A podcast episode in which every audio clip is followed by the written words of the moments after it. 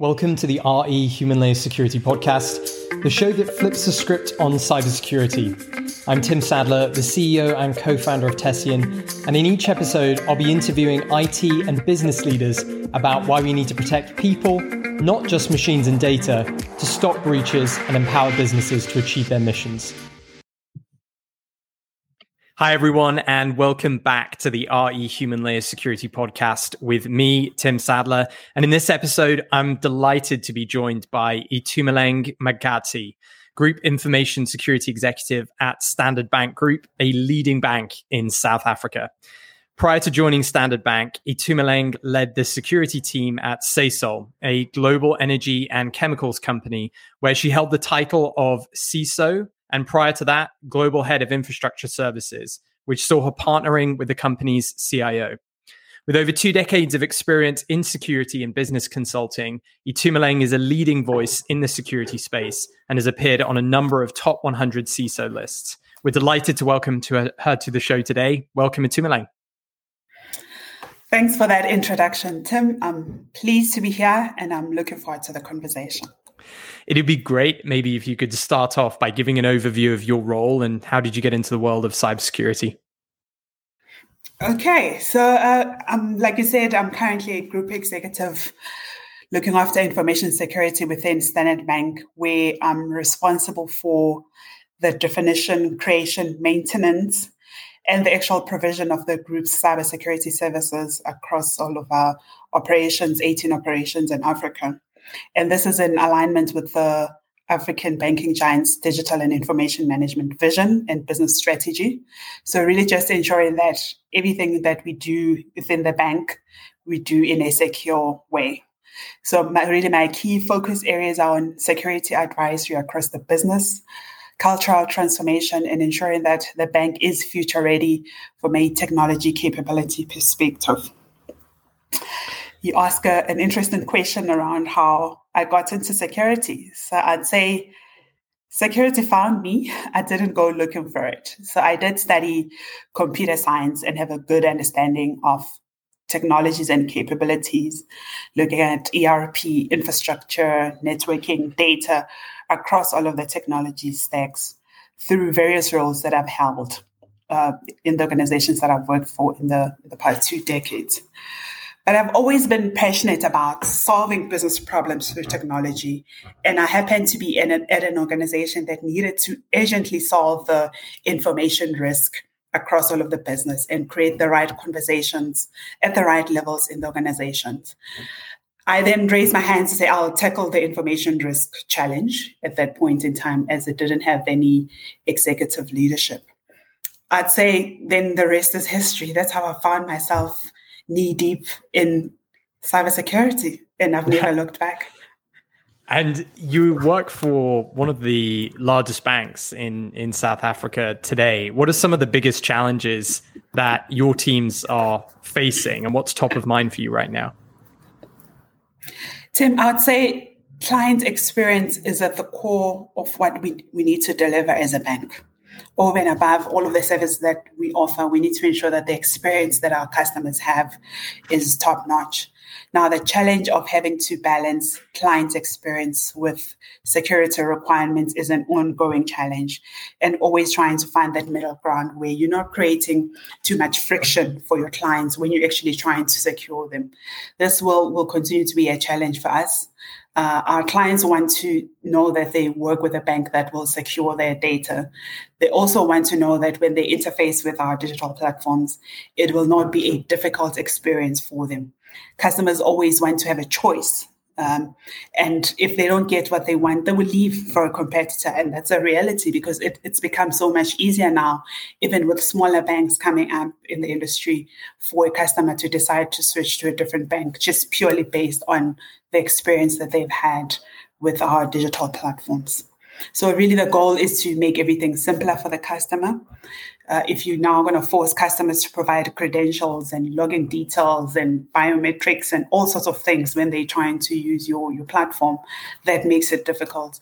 So it's always a bit of a, a challenge when you when I work with product teams to ensure that as much as we're building good, good products, we do it in a secure way, but we also need to find the right balance that it doesn't become too difficult for clients. I would say that's a number one challenge that we we're continuously trying to solve for. And what's your philosophy when you think about balancing security and end user friction? We definitely have to look at what's best for the client and always put the client first. I know uh, typically a someone who's wearing a security hat will say, "I'll need to ensure that I make it as secure as possible."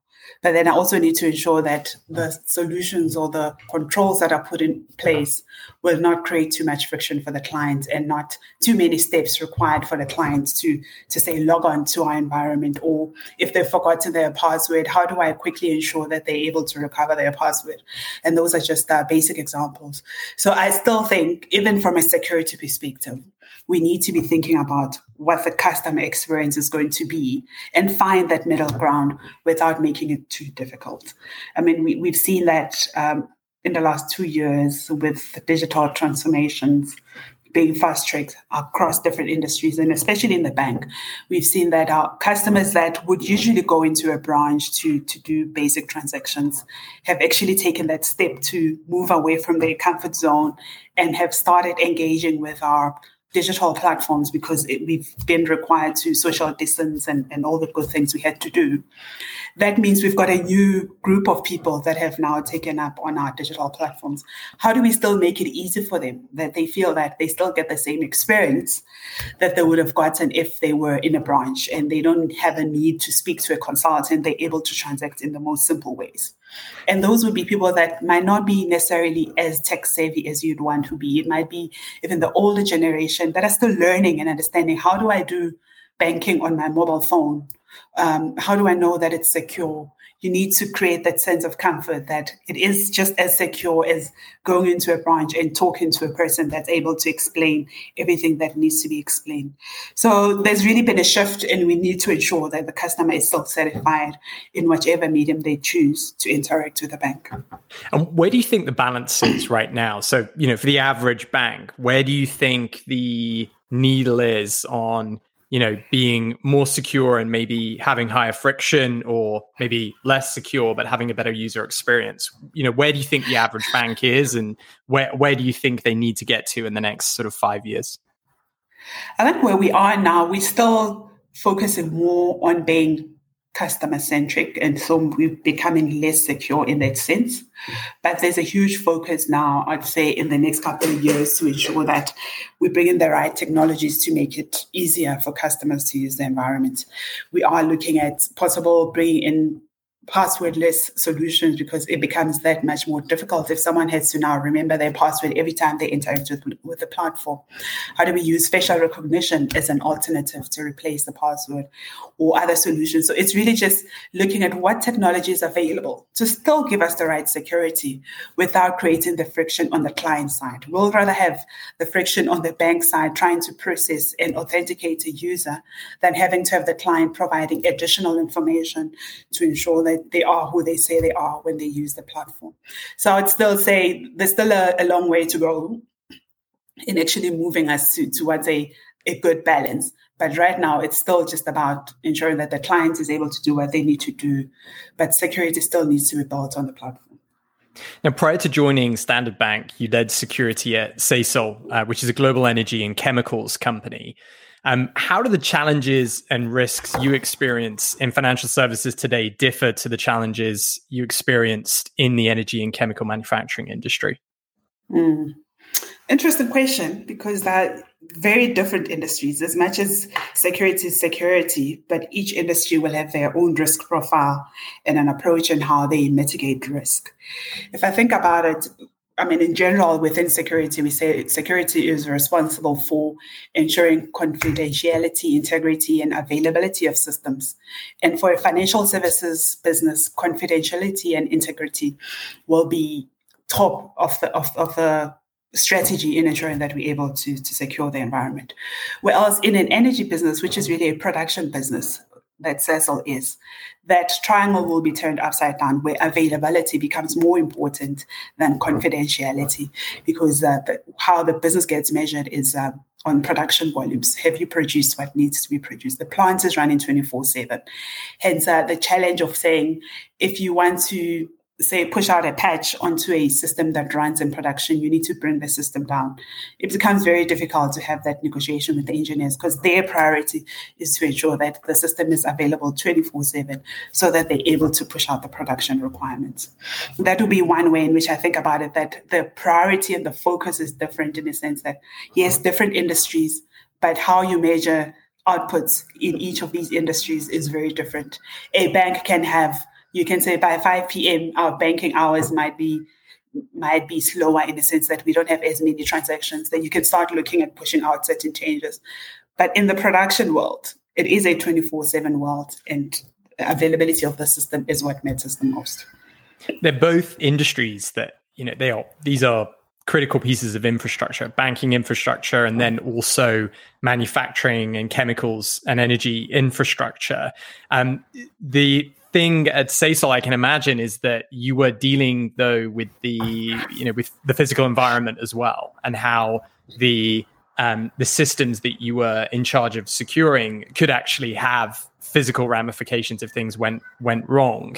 Um, tell us a little bit about that challenge. You know, actually managing and maintaining the kind of physical security and safety based on the digital systems that are in place at the uh, organization. I guess that's something you probably don't have to think about or worry about in uh, in banking right now. Yeah, you're right, Tim. More so in the manufacturing industry, the physical security becomes more important. Uh, actually, at Sasol, there was a, a, key KPI that was measured where there was zero tolerance for safety incidents in the plant. So if you had a, a piece of technology that we're implementing in the plant, it could be a, a automation tool that you bring in to optimize the processes from a production perspective. If by any chance that piece of technology that you've implemented fails and it leads to loss of human life, you can imagine how big that get, that gets. And uh, even in the media, it's not acceptable that you would have had an incident like that, which is slightly different. Like you said, in banking, you don't have that risk to manage. So you need to think about if I implement something new, if I change my current process, and I come up with a new technology that will run the plant. The worst case is that if it fails, you might end up with an explosion in the plant and if there's an explosion, there are humans that are working in there that might get impacted. It gets that serious in a manufacturing plant. So those are just some of the things to think about. How do you still ensure that the runnings of the plant are not impacted. But physically, as people coming in to clock in to say, I'm coming in for my shift, you know who's in the plant, you know what time they've left, you've got the right data collection, and that information remains critical in ensuring that you're able to manage the safety within the plant as well. So that's really the difference that I would say the main difference between managing the risk in financial services versus a manufacturing plant. Do you think that means the stakes are higher? I mean, I, I guess, of course, it does if people's lives are impacted. Um, but in finance, you know, it, it, the the risks are still pretty high as well. How do you think about that risk trade off and the role of security in managing risk? I wouldn't say one is higher than the other because even in, in financial services, you still have major risks that you need to deal with. If uh, your customer has trusted you with their data, with their financial transactions, if anything was to, to happen to the, say, someone hacks into an account and wipes it out, and you haven't taken the necessary steps to protect them, it might impact their livelihood. That might be their lifetime savings that they've put in an account and trusted Standard Bank to, to protect. So I guess it, I'd say it weighs the same in a different way. That it might be different in a banking sense that, yes, it might not be directly affecting a person's life in the sense that they lose their life, but it also impacts people's livelihoods. So those are the things that we need to think about when we when we build our security capability and not just think of this huge bank, but think of that individual that fully relies on the bank to do the right thing for them. It is a trust conversation. It is a trust transaction that I'm giving you all this information. I'm giving you my savings. I'm giving you, or as a business, I run my business using Standard Bank infrastructure. So I expect you to partner with me in ensuring that I'm able to do what I need to do. And on the Sasol side, again, there's a different way of looking at it, but they're all relevant to the industry. They weigh the same. And the CISO then needs to ensure that that risk is managed in an effective way.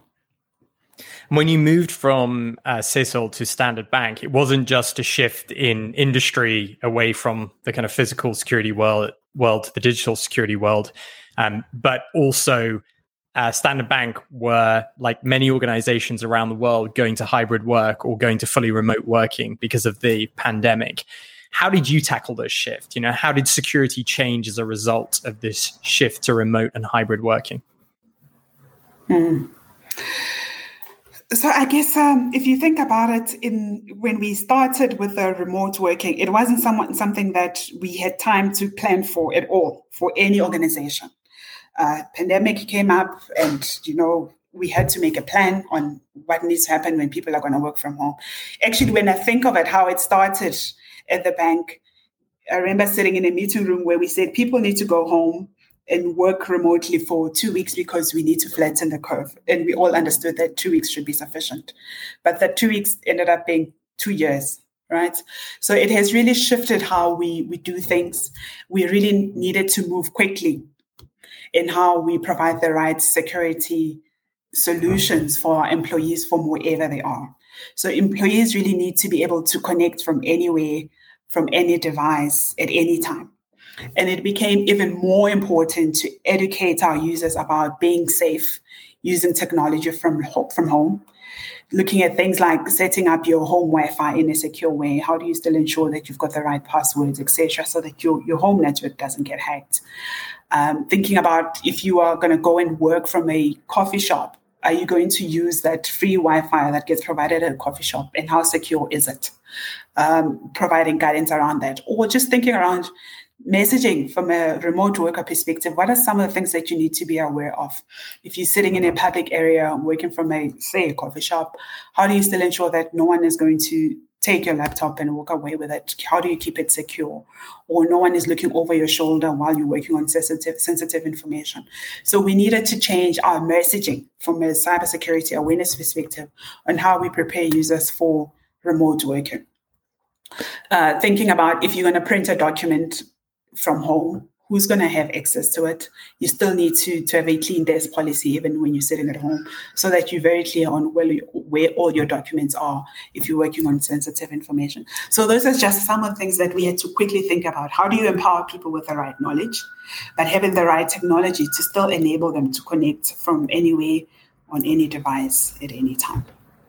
And i guess what were the surprises through that transition for you and your teams? You know, what were the good surprises and what were the bad surprises that came out from a security perspective of moving moving to hybrid work or remote work? Yeah, I, I, guess we, we learned a lot about ourselves as IT, as information security, as well as the business having to to understand better how how to access technology services. I mean, we, we joke about every home now being a mini data center we've had to become our own IT support in most cases where you don't have access to that IT support person that can help you with uh, small things in the office. You, sometimes you had to figure it out yourself because you're sitting at home and there's no one available immediately to help with that. So we, we really saw a shift from that perspective and people just trying to figure things out on their own in most cases before reaching out to IT to support. Uh, but people have been have been surprised at how resilient we are as humans. We find a way.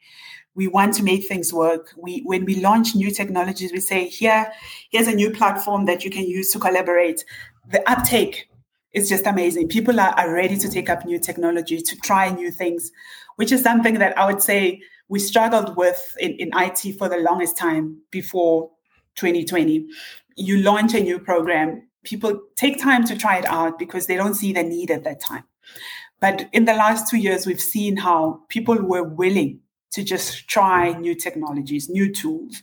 When you say, here's a new online tool that you can use to collaborate with your teams, the uptake was amazing because people were ready to see if they can find anything that will help to, to make things easier for them.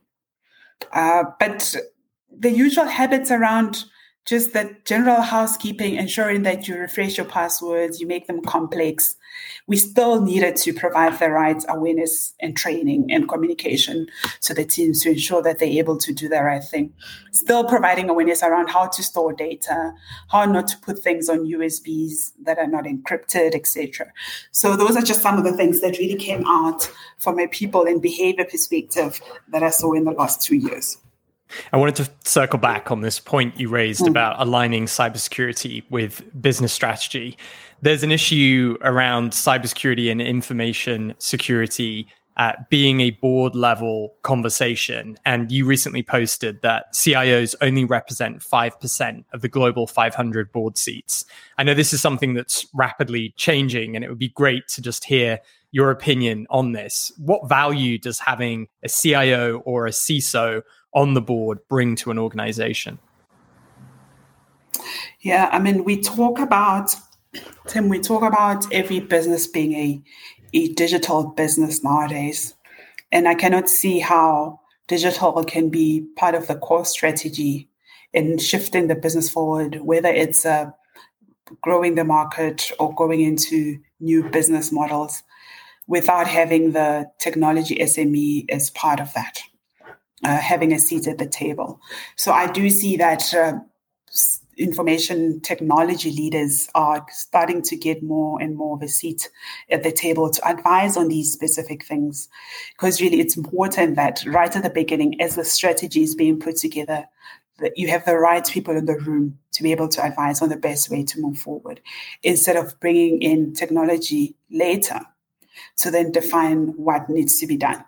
So there's definitely value in ensuring that you have the right people in the room. And technology is a core player if you have a digital transformation strategy that you want to, to succeed on. And what, in your opinion, can CIOs or CISOs do to prove that they should be at the table if they're facing that kind of uphill battle in their organization to, you know, get them on board with this idea that that it is a board level issue and there should be representation at the board? Yeah, that's actually a, a very good question, Tim, because um, the role of the CIO of the CISO is really evolving, right? And it's no longer just about providing the required technologies to just run the business as a supporting function. It's becoming a key leader in the business that's a differentiator in how the business succeeds in the market.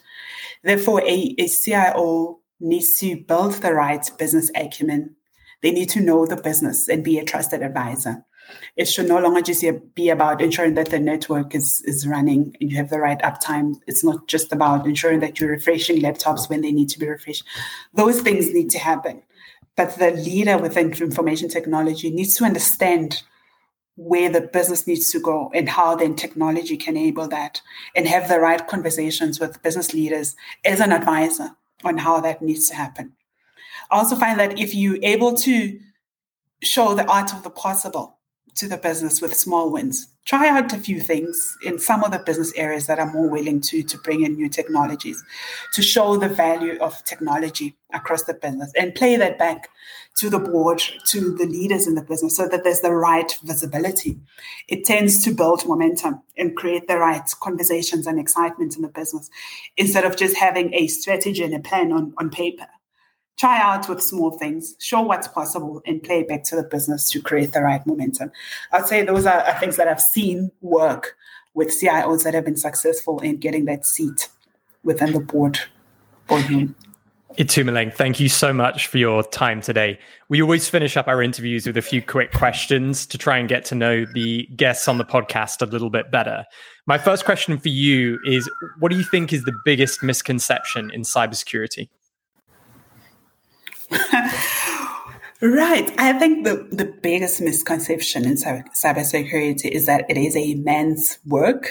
We know it's still very male dominated, but I strongly believe that females can have a successful career in cybersecurity. Gender is really not a factor in this space. It is really about your ability to solve complex problems you know how to manage risks in a in a constantly changing environment. I mean, with the right skills, anyone can succeed in cybersecurity. It's definitely not just a men's world. What one book would you recommend to our listeners? so many come to mind. Uh, but I would say Talk Like TED by Carmine Gallo is one of uh, the key books that I always go back to. I've read it over the years and I always refer to it because it really emphasizes something that I, I strongly believe in, where it says if you do not know how to share your ideas with the world, you miss out on opportunities to really making a, a, difference. Ideas are effectively, if, if they are effectively packaged and delivered, they can change the world. Ideas are really the of the 21st century. So the book is really about how to prepare your ideas in a way that you can sell them back to the world to make a difference. And I love how it's done and how it's prepared in that book. So I would recommend it for anyone that has an amazing idea that they want to share with the rest of the world. And Itumeleng, my final question for you is what's your favorite city in the world? Oh, Tim, I love Singapore. I think it's beautiful. And more than anything, I just find that everything works there. There's a winning formula. I can tell how much you love it by how quickly you answered that. Itumeleng, thank you so much for your time today. It's been great to have you on the show. We really appreciate you taking time to be with us. Thank you so much, Tim. I enjoyed the chat. And that just leaves me to say thank you very much for listening. We'll be back with more human layer security insights in our next episode. But if you can't wait that long, you can visit our blog at tessian.com forward slash blog, where you'll find lots of amazing content, advice, and tips. And if you enjoyed our show, please rate and review it on Apple, Spotify, Google Play, or wherever you get your podcasts.